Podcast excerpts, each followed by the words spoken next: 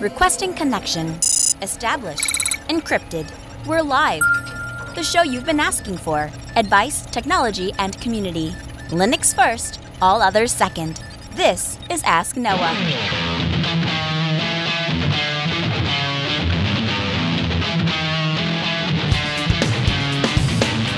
Live from Altispeed Technologies, the show that puts you, the listener, in the driver's seat. Because you are the content. The phone lines are open to be a part of the program. It's a free call 1 855 450 NOAH. That's 1 855 450 6624. Give me a call and we'll have a conversation about your tech questions or business and tech questions. Linux advocate above all else, small business owner, and now host of the only radio show dedicated to you, the listener. Welcome to the Ask Noah Show. I am your host, Noah J. Chelliah. So, good evening to you all, and I am happy to be here on the air with you guys tonight. I want to kick off the program this evening with a truly fascinating article put out by our friends over at Tech Republic. Now, they put this article out in a very succinct way that outlines the exact same message that I have been trying to share with all of you since episode one of the Ask Noah program. And that is this that while there may be some uphill battles using free and open source software, there are even bigger systemic problems with the proprietary operating systems that we just carte blanchely accept for some unknown reason to me. All right, let's get into this headline. WannaCrypt makes an easy case for Linux. Ransomware is on the rise. On a single day, WannaCrypt held hostage over 57,000 users worldwide, demanding anywhere between 3 and $800 in Bitcoin. Don't pay up, and you'll not be seeing your data again. If there ever was a time for Linux to shine on the desktop, it's now. Now, I know, I know, eyes are being rolled at the cross at the cries of this again, bouncing around the entire internet, but just hear me out. This particular ransomware was nasty, and not just in the scope of design, but consider this. WannaCrypt possesses the capabilities to spread itself. WannaCrypt exploits a known vulnerability in Windows. WannaCrypt uses the SMB protocol, which is often unfiltered within corporate networks. the tools behind WannaCrypt, that is, Eternal Blue, and double pulsar originated from within the NSA. Computers in over 150 different countries were affected, including machines within FedEx, Renault, Telefonica, as well as hospital computers across Europe. The above knowledge and more can be found reported in just about anywhere, as well as the story behind the man who stopped the new infections. The thing is, WannaCrypt isn't the first of its kind. In fact, ransomware has been exploiting Windows vulnerabilities for a while. The first known ransomware attack was called AIDS Trojan, and that infected uh, sorry, excuse me, that injected Windows machines back, infected Windows machines back in 1989. It in, it injected a particular type of attack that switched the auto exec bat file, and the new file contained the amount of times that the computer had been booted. When the machine had reached a count of 90, all of the file names on the CD drive were then encrypted. The article goes on to say that the important question here to ask is this Have there been any ransomware attacks in the Linux desktop? And the answer is no. With that in mind, it's pretty easy to draw the conclusion that now would be a great time to start deploying Linux on the desktop. I can already hear the tried and true arguments. The primary issue is software, and I will counter that argument by saying this most software has migrated either to software as a service or to the cloud.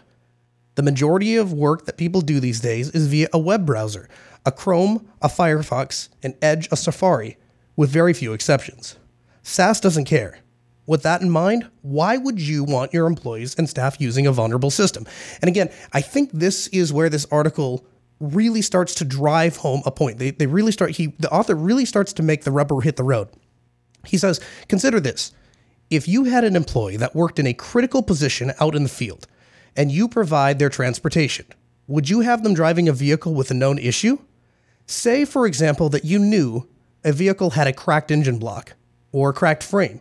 At any moment, this vehicle could suffer a catastrophic failure. At best, that would cause the employee to lose a day's work, and at worst, it would endanger the employee's life. Would you willingly and knowingly send that employee out into the vehicle? No, no, you wouldn't. Apply the same analogy to your staff computers. Why would you willingly expect your staff to work with a platform that has suffered from vulnerabilities for years, known to lead to such exploits, such as WannaCrypt? Vulnerabilities that at best cause said employees to use a day's, lose a day's work, and at worst, dox said employee or negatively impact your bottom line. The difference here is that you would be and are willing to deploy systems that are that with literally nothing more than a malformed URL, they can be compromised. Again, 1 450 NOAH 450 6624. Give us a call. I'm taking your questions this hour business questions, business and tech questions, tech questions, or if you want to talk about malware. A huge prop to Jack from the Tech Republic for this fantastic piece. And the, the piece is actually much longer. I highly recommend you read the entire piece. It's linked in the show notes. Now, usually I would just take a few snippets from the article and then I would elaborate from them and I would explain. But in this particular case, what I found as I'm going through this article is that Jack is literally saying everything that I would say about his own article. In fact, I've reached out to Jack to ask if he'd be willing to come on the Ask Noah show for an interview. I, him and I apparently are cut from the same cloth. We need to stop living in this fantasy world that Windows or Mac OS are quote unquote easier because they're not. Um, are there certain aspects that are easier? Yes. But are there certain aspects like, you know, losing all your data to ransomware that are drastically more painful? Yes. That leads me to my latest kick this week because Linux, while great, is not going to solve everything. I, for example, I don't have a Windows machine or a Mac OS machine at my house. Now that's going to come as a huge shock to some of you, but I wish, I wish, I wish that that meant that my data was safe from these problems. Unfortunately, it doesn't. But no, you just said, you just read an article that said that Linux has never been victim to ransomware. Yes, Linux itself has never been infected. That doesn't mean that files stored on Linux systems, or in my case, FreeBSD, hasn't been affected by a rogue Windows machine. Now, my files are stored on a FreeNAS server that has a Samba share. And being the paranoid freak that I am, I don't just have like two separate VLANs.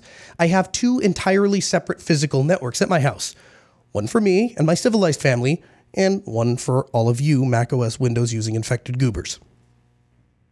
But have I ever given access to my primary network to somebody who was visiting to, you know, throw a file on my file server for some reason or have I ever wanted to give them data on their computer? Absolutely, I've done that. And, uh, you know, do I have any sort of Chelliah house pol- security policy to ensure that their slimy infested Windows or Mac computers don't have any malware on them? No, not really. I, I mean, I, if I see a bunch of things popping up on the desktop and, you know, ads to increase body organs, maybe I think twice, but, you know, for the most part, no.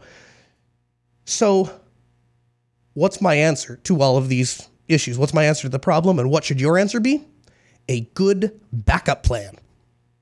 Because, and I'll level with you here, ransomware is really nothing more than a punishment for the unprepared.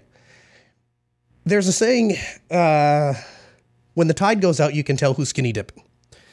And the same is pretty much true of your data. If you have a good backup plan in place, then the worst thing that you're ever going to experience is you have to reinstall your OS and then you restore your data. And in fact, if you're using Linux, then you can skip the whole reinstall your OS part because, as we've established, your Linux box is unlikely to become infected in the first place. You just may have lost some data, not really lost data, but you know certain data may have been compromised, and you may have to restore from a backup. My backup strategy has undergone some changes recently, and I want to preface this by saying what I'm about to talk about is not the entire backup plan. It's simply the first step. It's the first tier. It's, you know, it's it's step one in a, in a series of many.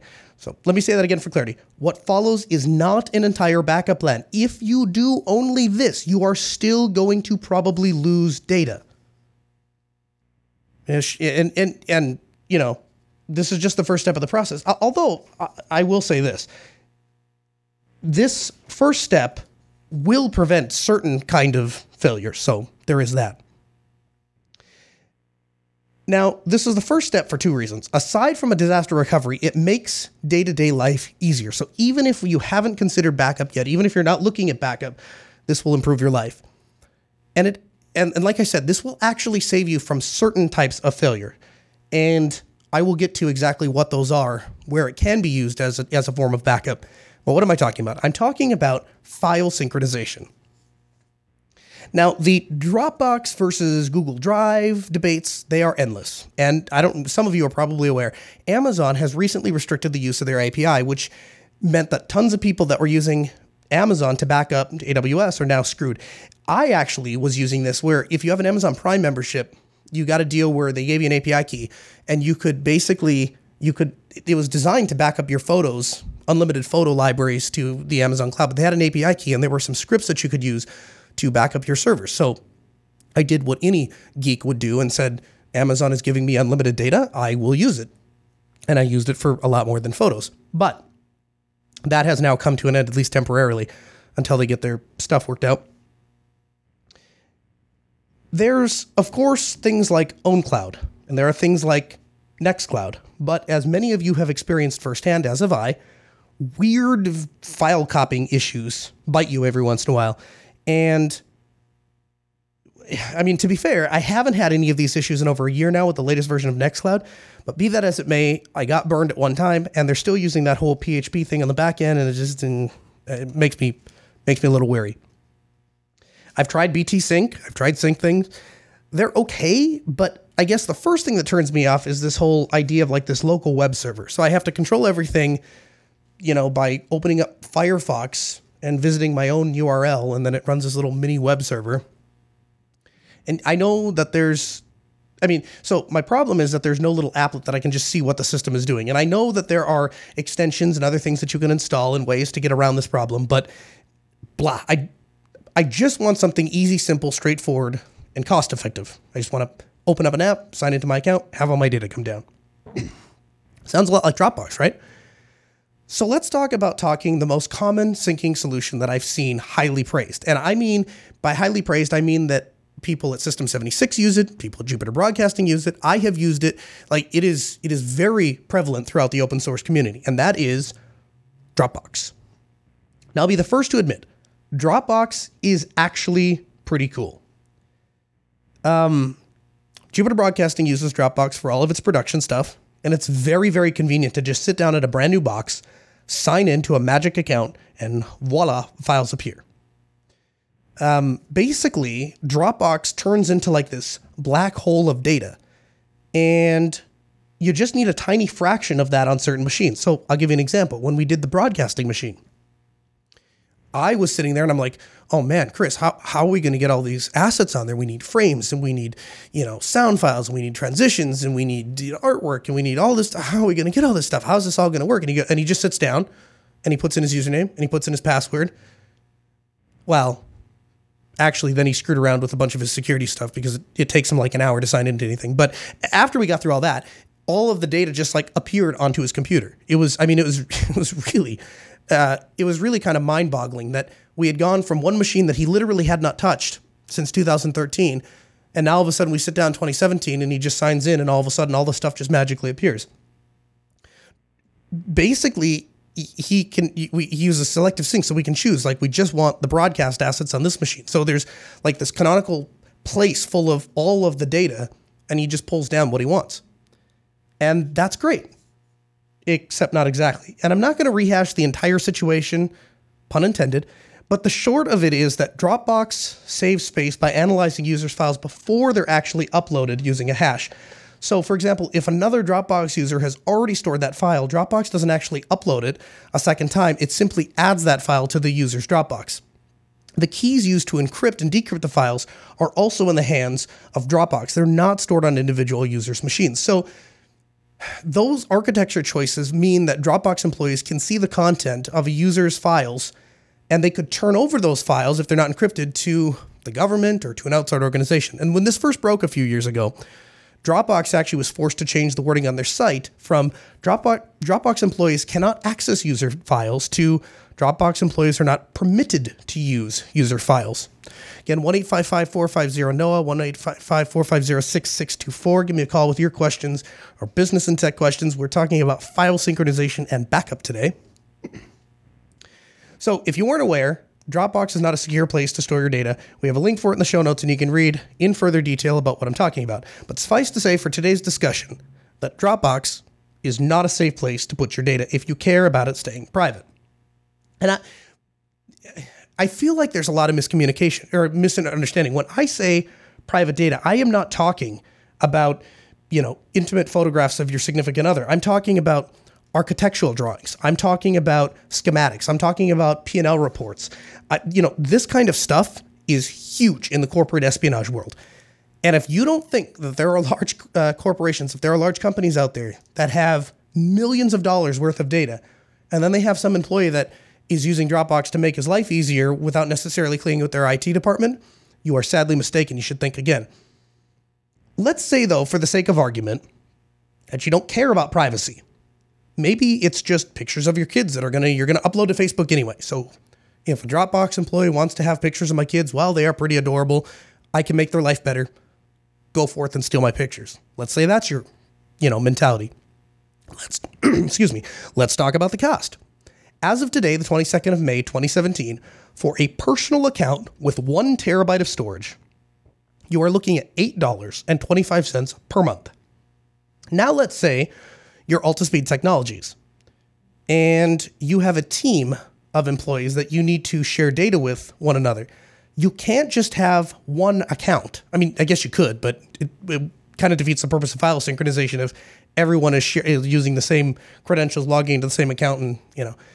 So you need to use their team accounts. Now that's twelve dollars and fifty cents per month per user, per user per month, and that gets you up to two terabytes of space. So to me, two terabytes is enough space for most things that you're going to be doing. I mean, you start getting over two terabytes of data, and it's like, how many machines can I actually sync all that to anyway?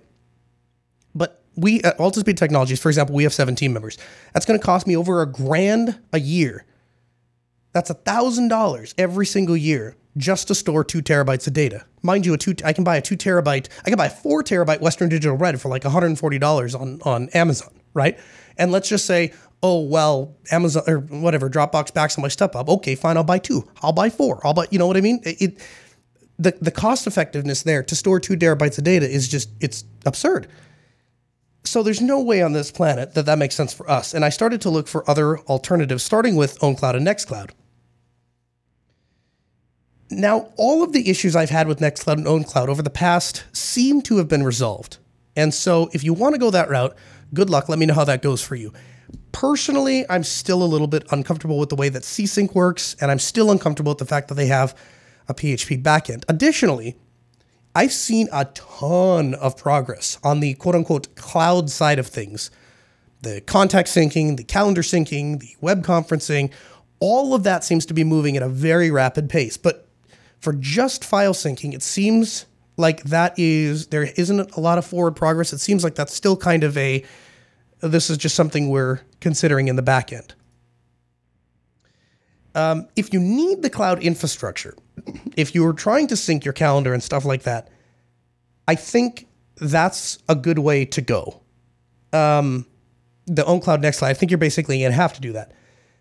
The next thing I looked at was things like BitTorrent Sync and sync things. And they're okay, aside from the whole web interface control thing. But the real issue I have is that you have to exchange keys in order to exchange data. So let me break that down if you haven't used it before. You have two machines. Each machine generates a key. You feed you you copy and paste one key into the other machine. You copy and paste the second machine into the first machine. Now those two are synchronizing data. Now that's great if I'm sitting in front of both machines. But what do I do if I'm 300 miles away from my home? My machine died, so I go to Best Buy and I buy a new laptop, and I load it up with a bunch of real quick. The number of times I've actually done that exactly is quite honestly scary. But that that's neither here or there the there is no possible way for me to well, I shouldn't say there's no possible way. It's not a convenient thing for me to do to all of a sudden get that machine syncing with all of my other machines quickly. Uh, and then finally, a few weeks ago, I finally found what I had been looking for. I'm going to get to that in a minute. I want to jump over to the phones though. Let's see here. Who do we have here? We have Eric, Indiana. Hi, Eric. Welcome to the Ask Noah Show. Hey, Noah. Thanks for taking my call. How are you doing? Excellent. I'm trying not to lose my voice while on the air. How are you? I'm liking my voice a little better so far, but um, my question for you is um, I think I've called once before about asking some podcast questions. Um, I've been a big fan of the advancements that the JB community has made with that uh, Caster Soundboard app, and I think that can really uh, streamline my podcast recording. So Great.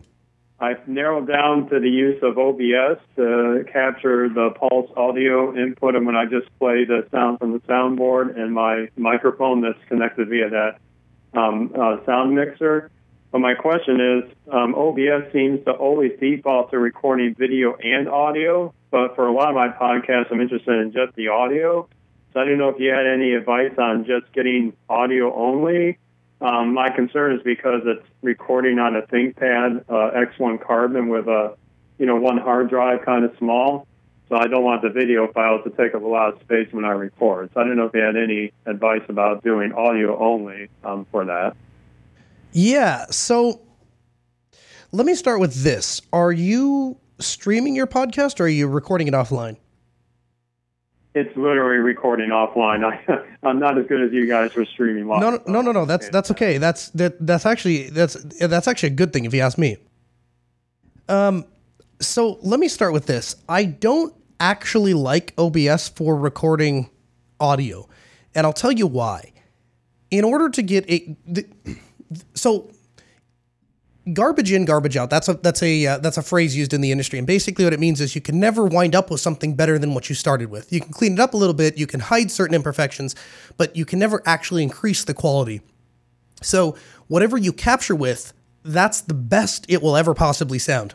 And to get really good high end audio capture with uh, OBS, you have to go into the settings and you have to go into advanced and you have to custom choose the codec that you're going to use and the bit rate and all this all, all this stuff and it, it and it can be a little bit overwhelming and I know what most of those codecs are. Chris knows what most of those codecs are, and Rakai knows what most of those codecs are, and the three of us in a room, we still were having a hard time figuring out exactly what settings to, to pick to you know to, to to make the sound the way we want it to sound. You hear me? So I would if if you're just doing audio, I wouldn't use OBS. Um, a real popular software program for recording podcasts. In fact, the the uh, the group that puts out the software actually has a whole YouTube uh, tutorial on making a podcast with it. Is Audacity. And if I wasn't doing, if we didn't have, if I wasn't trying to target YouTube, I wouldn't do video at all. I would just record in Audacity. And there's going to be somebody out there that is saying, um, well, uh, the problem with Audacity is sometimes it crashes, and if it does crash, sometimes you can't get your your your data back. That that's a thing that happens. If you want to spend a little extra money and really get the cream of the crop, there is a little 1U recorder made by Marantz, and they sell on eBay for like 90 bucks, and you can record uncompressed PCM uh, wave, and that that's really what you want to do if you can. Uh, you can do that in Audacity, of course.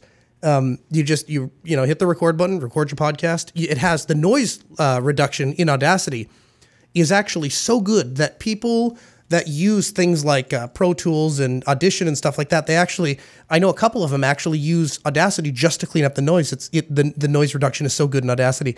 Uh, as just a recorder, Audacity is fantastic. The only time I ever think Audacity really falls down is when you try to start using it as a full DAW. Then you really need to go to something like Ardour.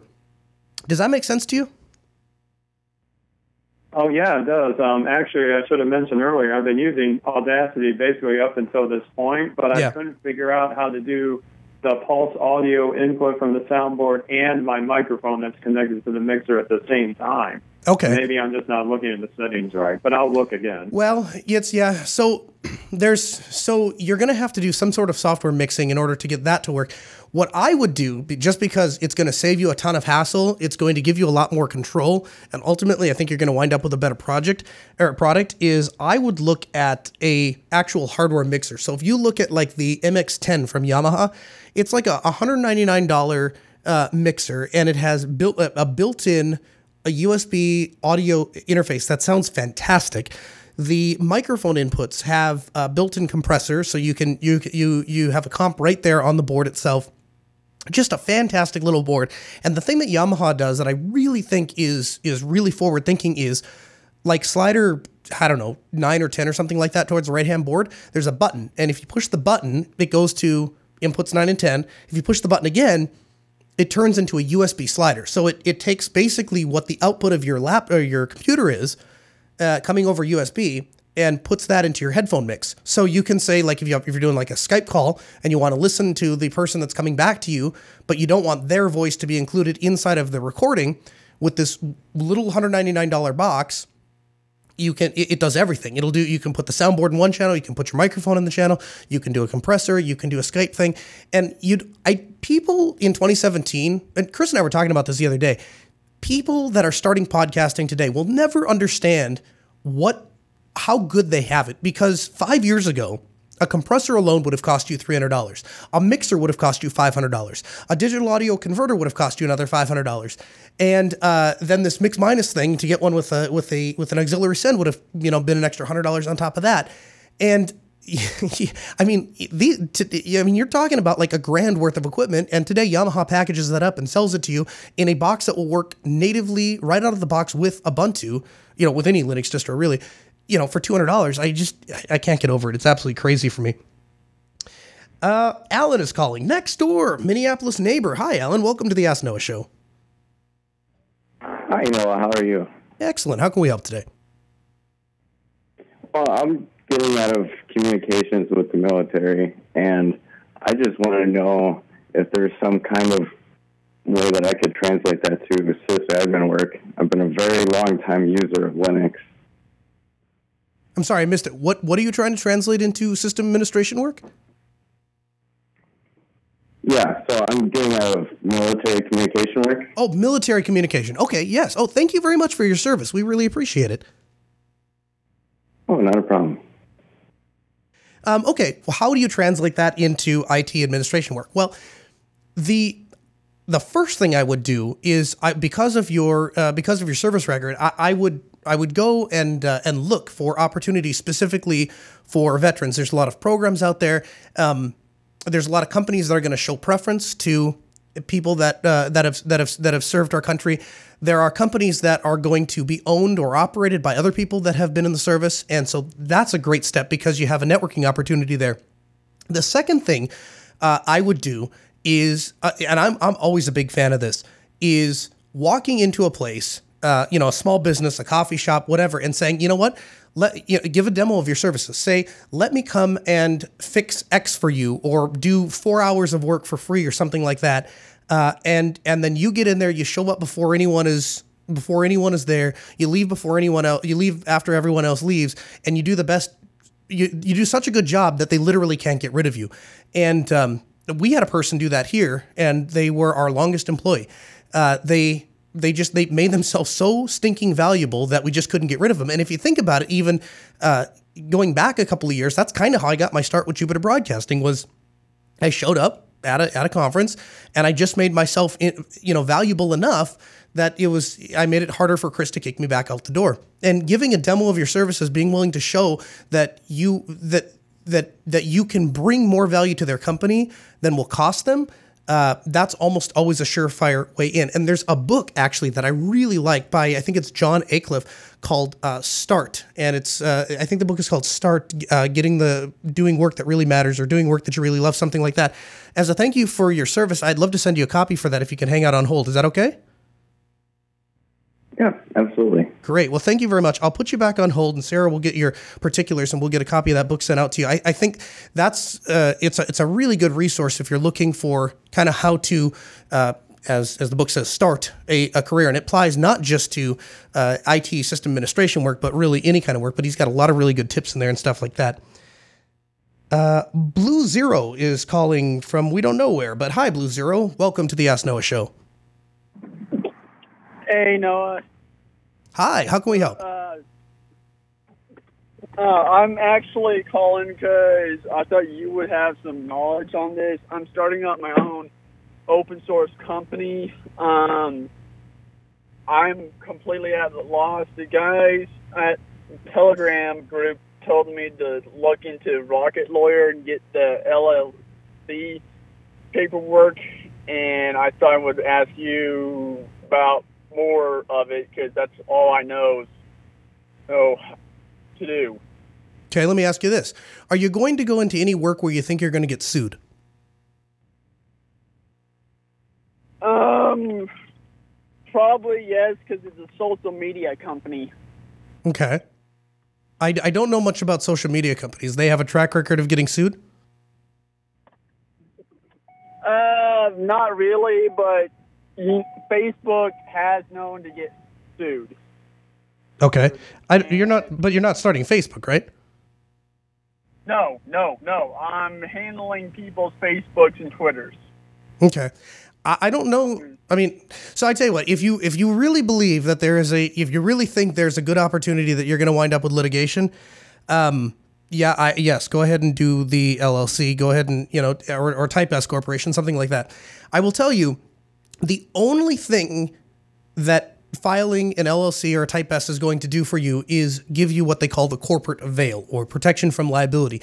It is not going to help you with taxes. There's a common misconception that if you you file an LLC, you, it's it's no, both have flow through taxation. You're not going to uh, you're not going to wind up with any tax benefit. What I would suggest for most people, and I, I might even really consider this if I were you, unless I said unless you're sure you think there's a real liability here is start with just a just walk down to whatever bank you bank with and walk in and open an account. Uh, uh, you know, Blue Zero doing business as or DBA uh, XYZ, you know, whatever the name of your business is. And you open that account, and every dollar that you make with your business, you put into that account. And the only checks you write out of that account are checks that are directly for your business, things that d- directly you need to spend to do your business. It's as if you are you have been hired by your own company and you have to turn in an expense report every month and your boss is going to look at it and you have to justify every one of those expenses. By the way, you're going to save receipts for everything that you spend. At the very end of the month, all the money that went in there was the money that you received minus the amount of money that you spent. What's left in the bank account, by very definition, is profit. You're going to take the remainder of that money and you're going to set us, you're going to, you're going to write yourself a check for whatever it is that you want. You can take it all out if you want. And then you're going to set aside 25% of that money and you're going to put that money into a completely separate savings account. This is again out of your business. So you've taken it out of the business. Now you're going to set 25% aside. And that's what you're going to use to pay your taxes because you're going to pay estimated quarterly taxes. If you get big enough, you're going to at least you're going to have a, a, a tax. And 25% should cover you up to like I don't know. You'd have to talk. I'm not a tax professional. I don't play one on TV. But if you're under like we'll say 75,000 a year, 25% should probably cover you. Put 25% away.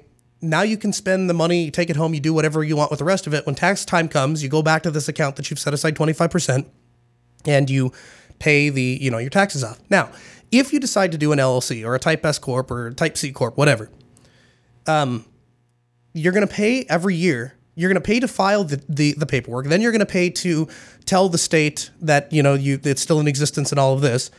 And what you need to do is you need to do all of the same things I just outlined, as in putting the money into the account, make sure you only take business expenses out, this kind of thing.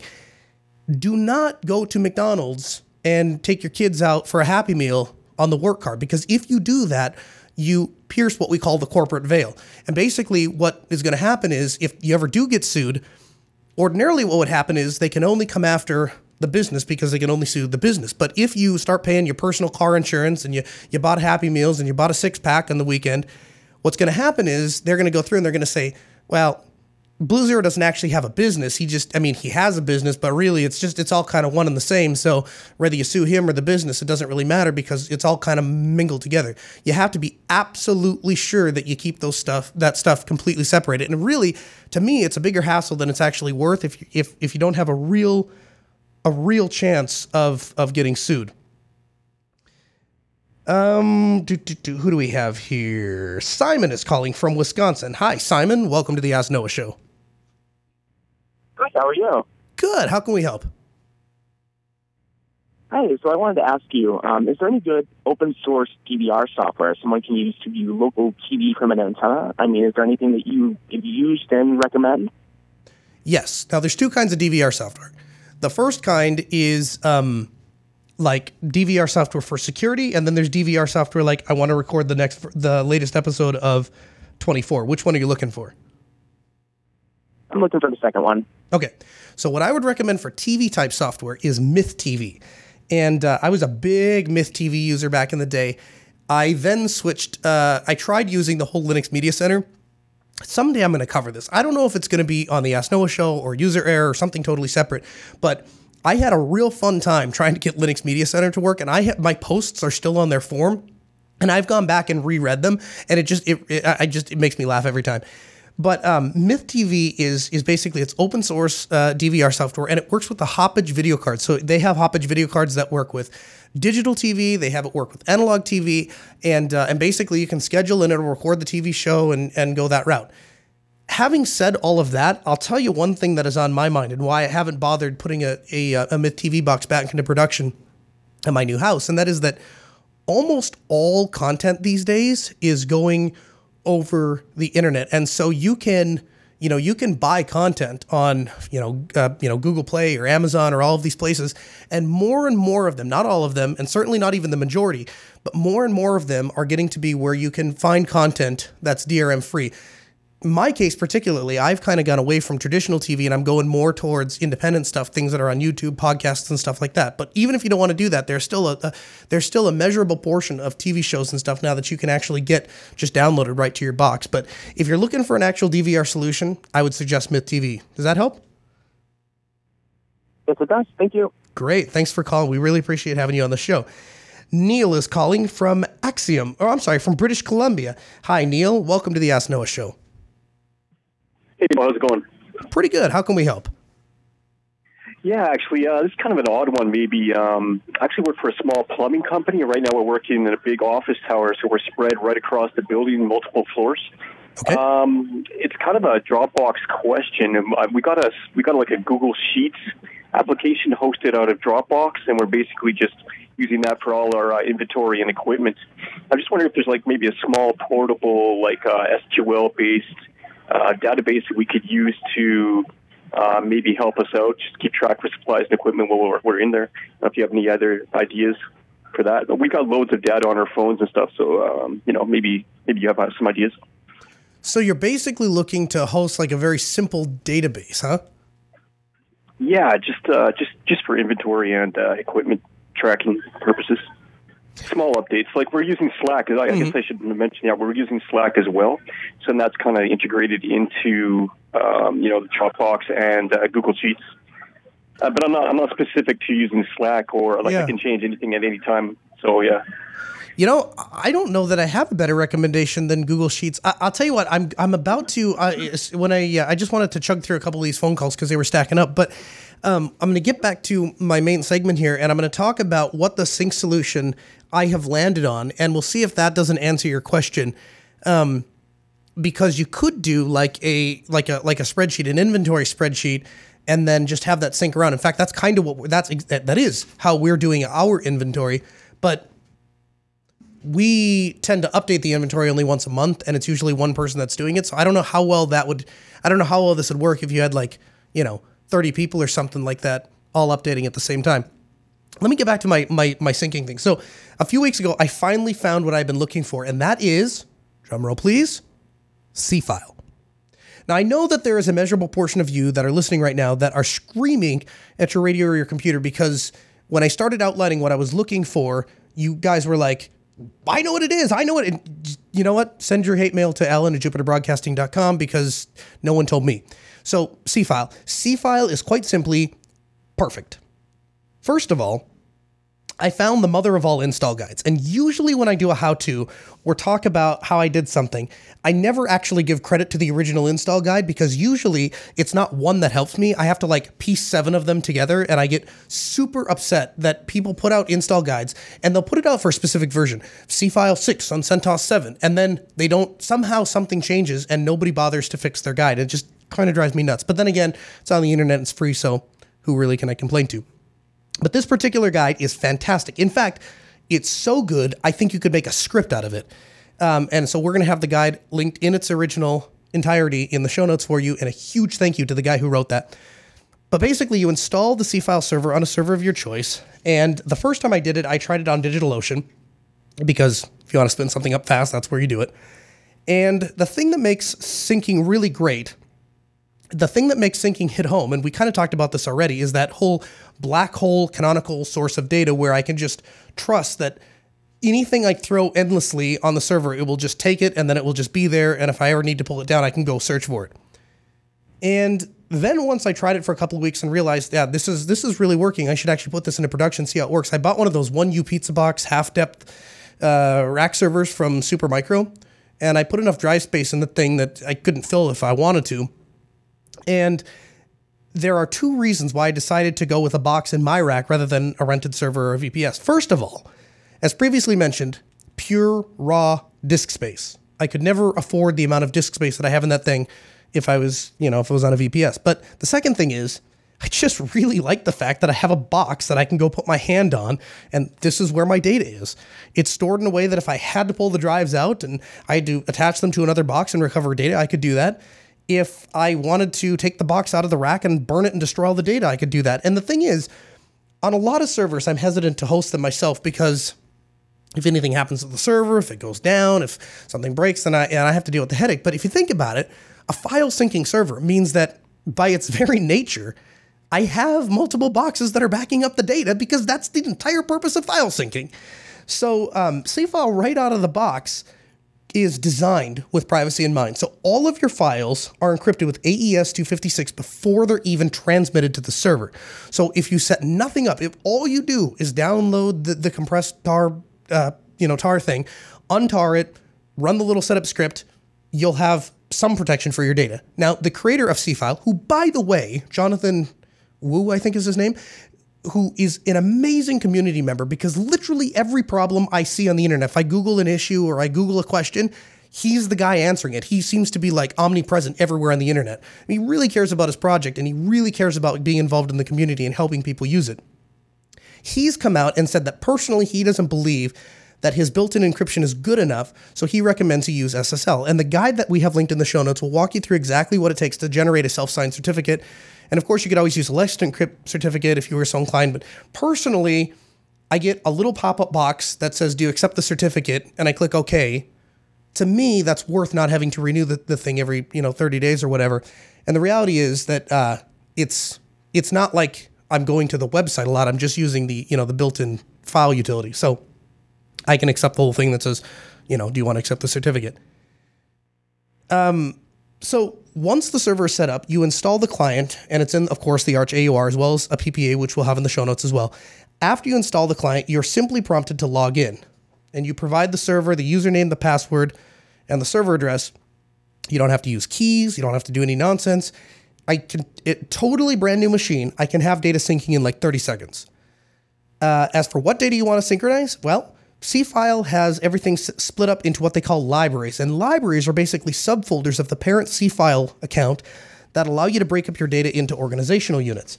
So, for example, I have an Ask Noah Show library, as well as a personal library, so I can choose to just have the Ask Noah data sync down to the computers here at the studio, whereas all of my data will sync down to my personal computers back at home.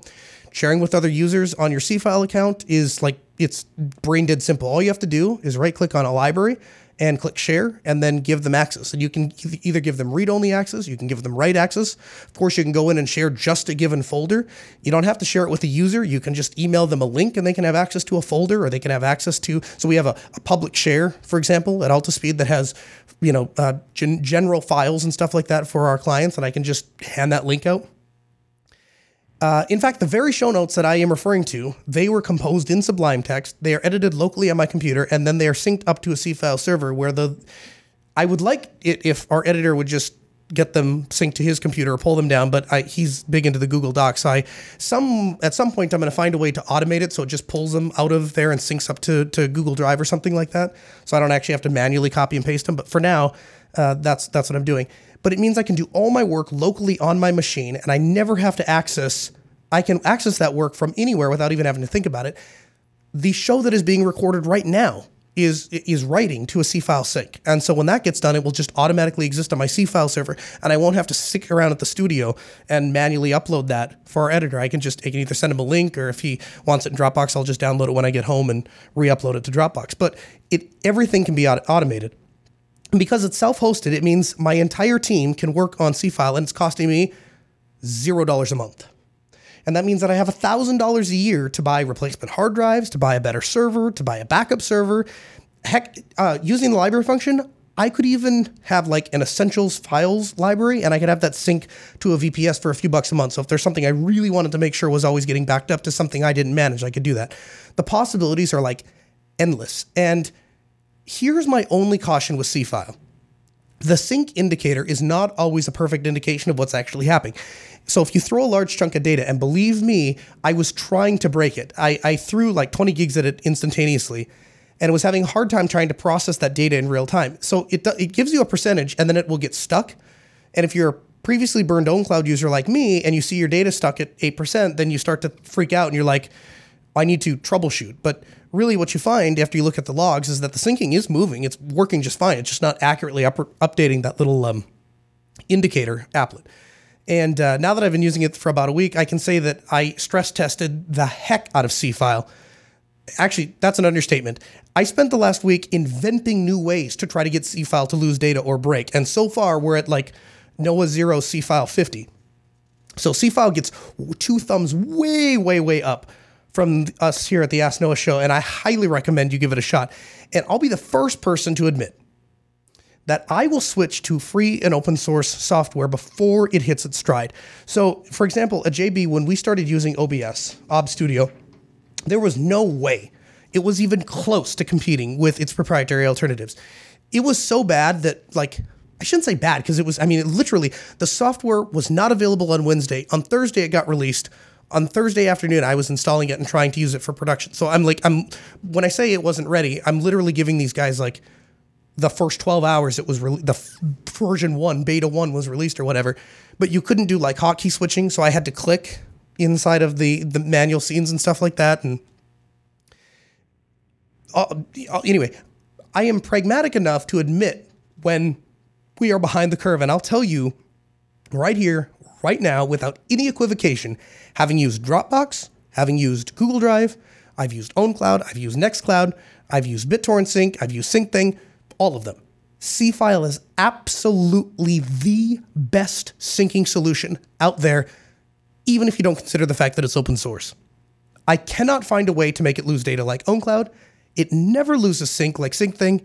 It's more secure and less costly than Dropbox. In fact, hold up. So hold on a second. Let's let's drive this all the way home. Let's do this.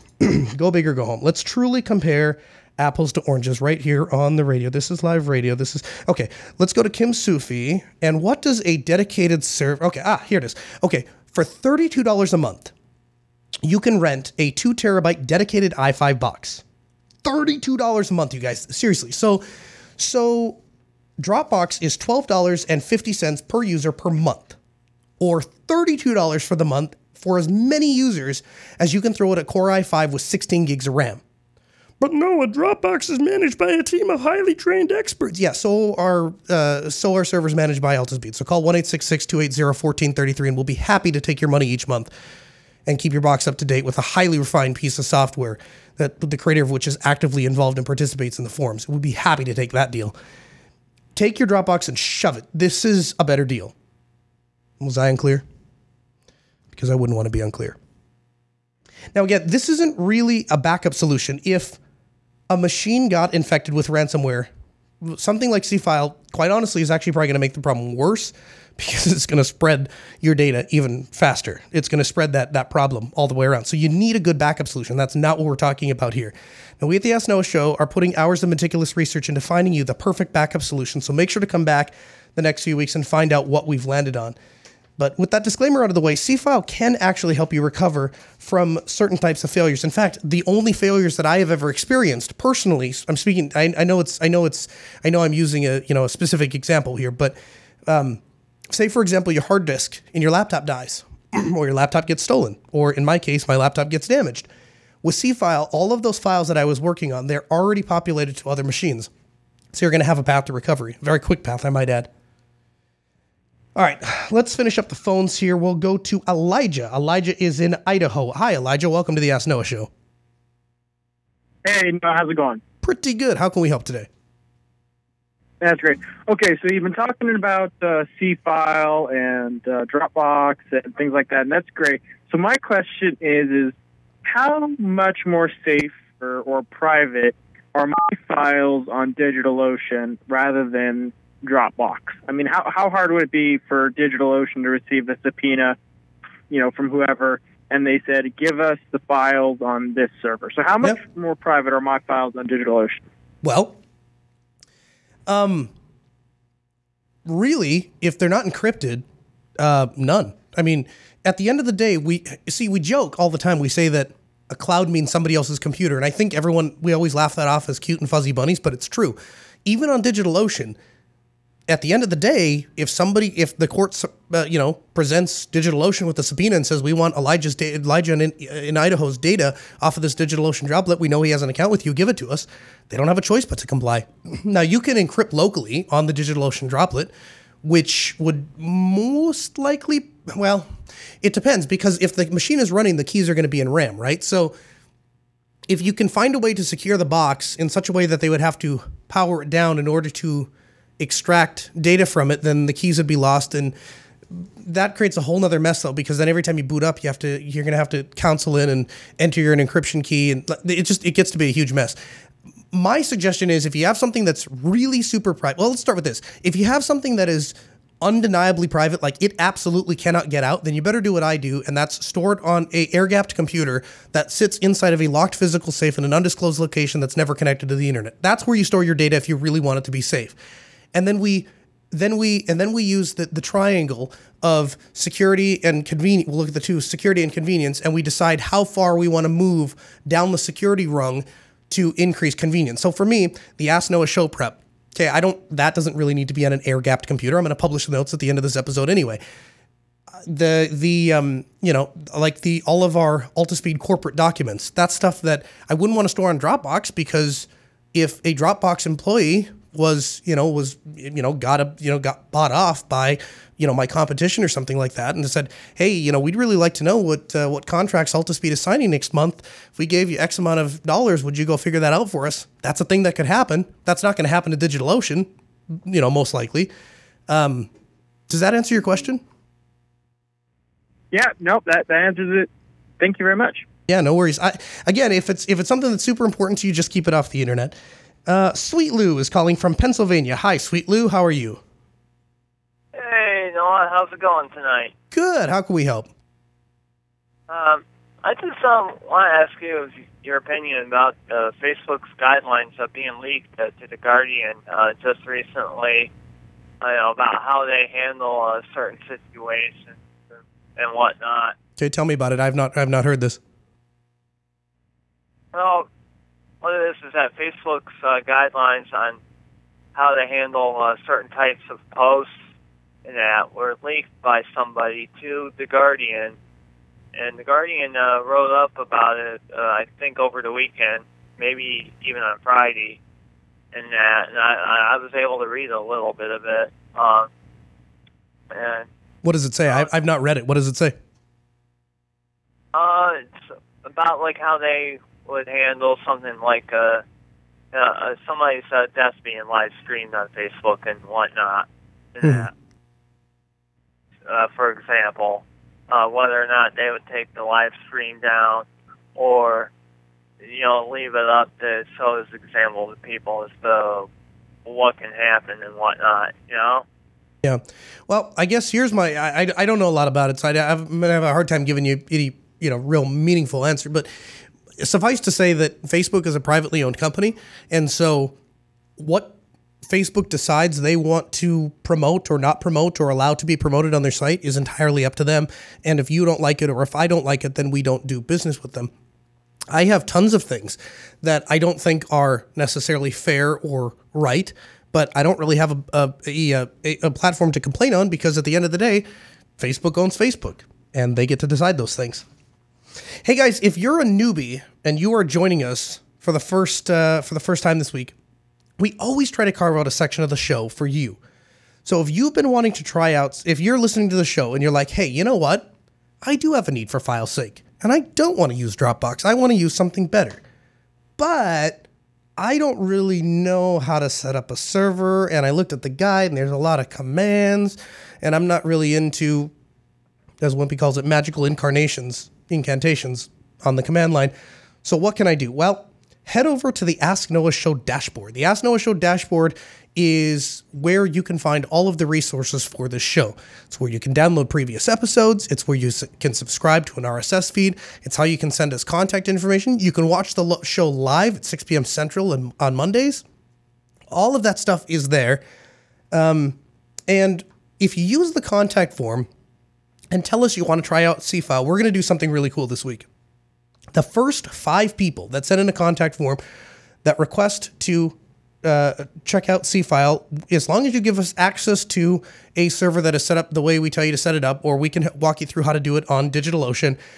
We will, the first five people that do that, we will assign one of Altispeed Technology server specialists to set up Seafile for you from start to finish with a self signed SSL certificate. Now, there's two ways you can do it. You can do it with a self signed certificate, or you can do it with a Let's Encrypt. Um, the problem with Let's Encrypt is you're going to have to renew it every, I think it's 30 days or something like that. And that process can be automated, but really you're going through a lot of extra work to, not a lot of extra work, but extra work to just not click a box when you sign into the, uh, the server for the first time on your client. Um, but the choice is going to be yours. We're going to, we'll, our technicians can do either. So head over to the Ask, Noah, AskNoahShow.com, the Ask Noah dashboard, and use the contact form and get in contact with us. Let us know that you want to try Seafile, and we will set it up for you. Now, last week I told you that we were going to have a review of the Lenovo X270 ThinkPad, my beautiful new tiny shiny laptop that I have here. In fact, uh, uh, just Ben, who is our producer. And oh, by the way, I have to say thank you. So Ben, our producer, and when when I asked him uh, what he, how he wants to be credited, he said he wants to be credited as just Ben. So we're going to credit him as just Ben. Just Ben uh, is the producer of the Ask Noah Show. He sits quietly inside of his lair uh, every time we do the show, and he's the guy that is adjusting all the audio levels and getting all the music ready and making sure that it goes out over the radio fine. And if you say bad words on the radio, he's the one that dumps you. And it's just a huge thank you to Just Ben. Just Ben actually got accepted to MIT, and uh, due to a series of circumstances, decided to going to attend university here in North Dakota, the University of North Dakota. So the Ask Noah Show gets to hang on to him indefinitely, I think, as as we know it. And, and just Ben got a ThinkPad P50 that he got last week, and I have the X270. So him and I were having ThinkPad love right before the show this week, and we were sitting out there and comparing it and stuff. And um, we did a review of the Lenovo X270 ThinkPad. It was going to get published last week, and then I got a case of the death. Like I have not been to a doctor ever in my entire adult life. It was the first time I've ever set foot inside of a hospital and I just I had a, a major lung infection, and so it just kind of threw off everything uh, the rest of uh, rest of the week after I got off the air last week. But the video is live. It's on our YouTube channel, YouTube.com/slash Ask Noah, and it is a video that we tried to produce with YouTube in mind, not podcasting, not audio listening, specifically for the YouTube audience. So short, concise, to the point, you know, punchy. We tried to get that for you. Um, so go ahead and check out that review. Let us know what you think. If you like the video, please like it on the uh, in YouTube and subscribe to our channel. We're going to have more video content coming shortly. One of the things you guys asked for is for an organization that we switch to Linux. And we actually have just started one of those processes, and I've spoken to them briefly about perhaps doing a segment uh, for the Ask Noah Show video channel, and they are open to it. So we may have an entire little video segment on what it takes to get a company that is using all Microsoft Windows products and what the problems that they have with it and how you get them over to Linux, what that looks like. So youtube.com slash ask noah also please support the jb network. They need your help right now. There are there'll be links to the ebay auctions in the show uh, again this week. The, they're on the reddit uh, from the show last week. But basically we are selling two machines that we need to get rid of. And uh, one of them is now sold. The imac is sold but we're still looking to sell the mac pro. And uh, if uh, if you're interested or you know somebody that's interested, we would really appreciate it. You can look at it in two, one of two ways. You can look at it as buying a piece of hardware that Apple is no longer making anymore, but you need it to be a real professional, or you can look at it as just supporting the network. Those links will be in the show notes. That brings us to the end of this week's show. We'll be back next Monday at 6 p.m. Central. A huge thank you to Ben, our producer, Sarah All, Carl Streiner, Rakai, our video editor. We'll hand you off to Crosspoint coming up next on Logos Radio, KEQQ 88.3, LPFM, Grand Forks.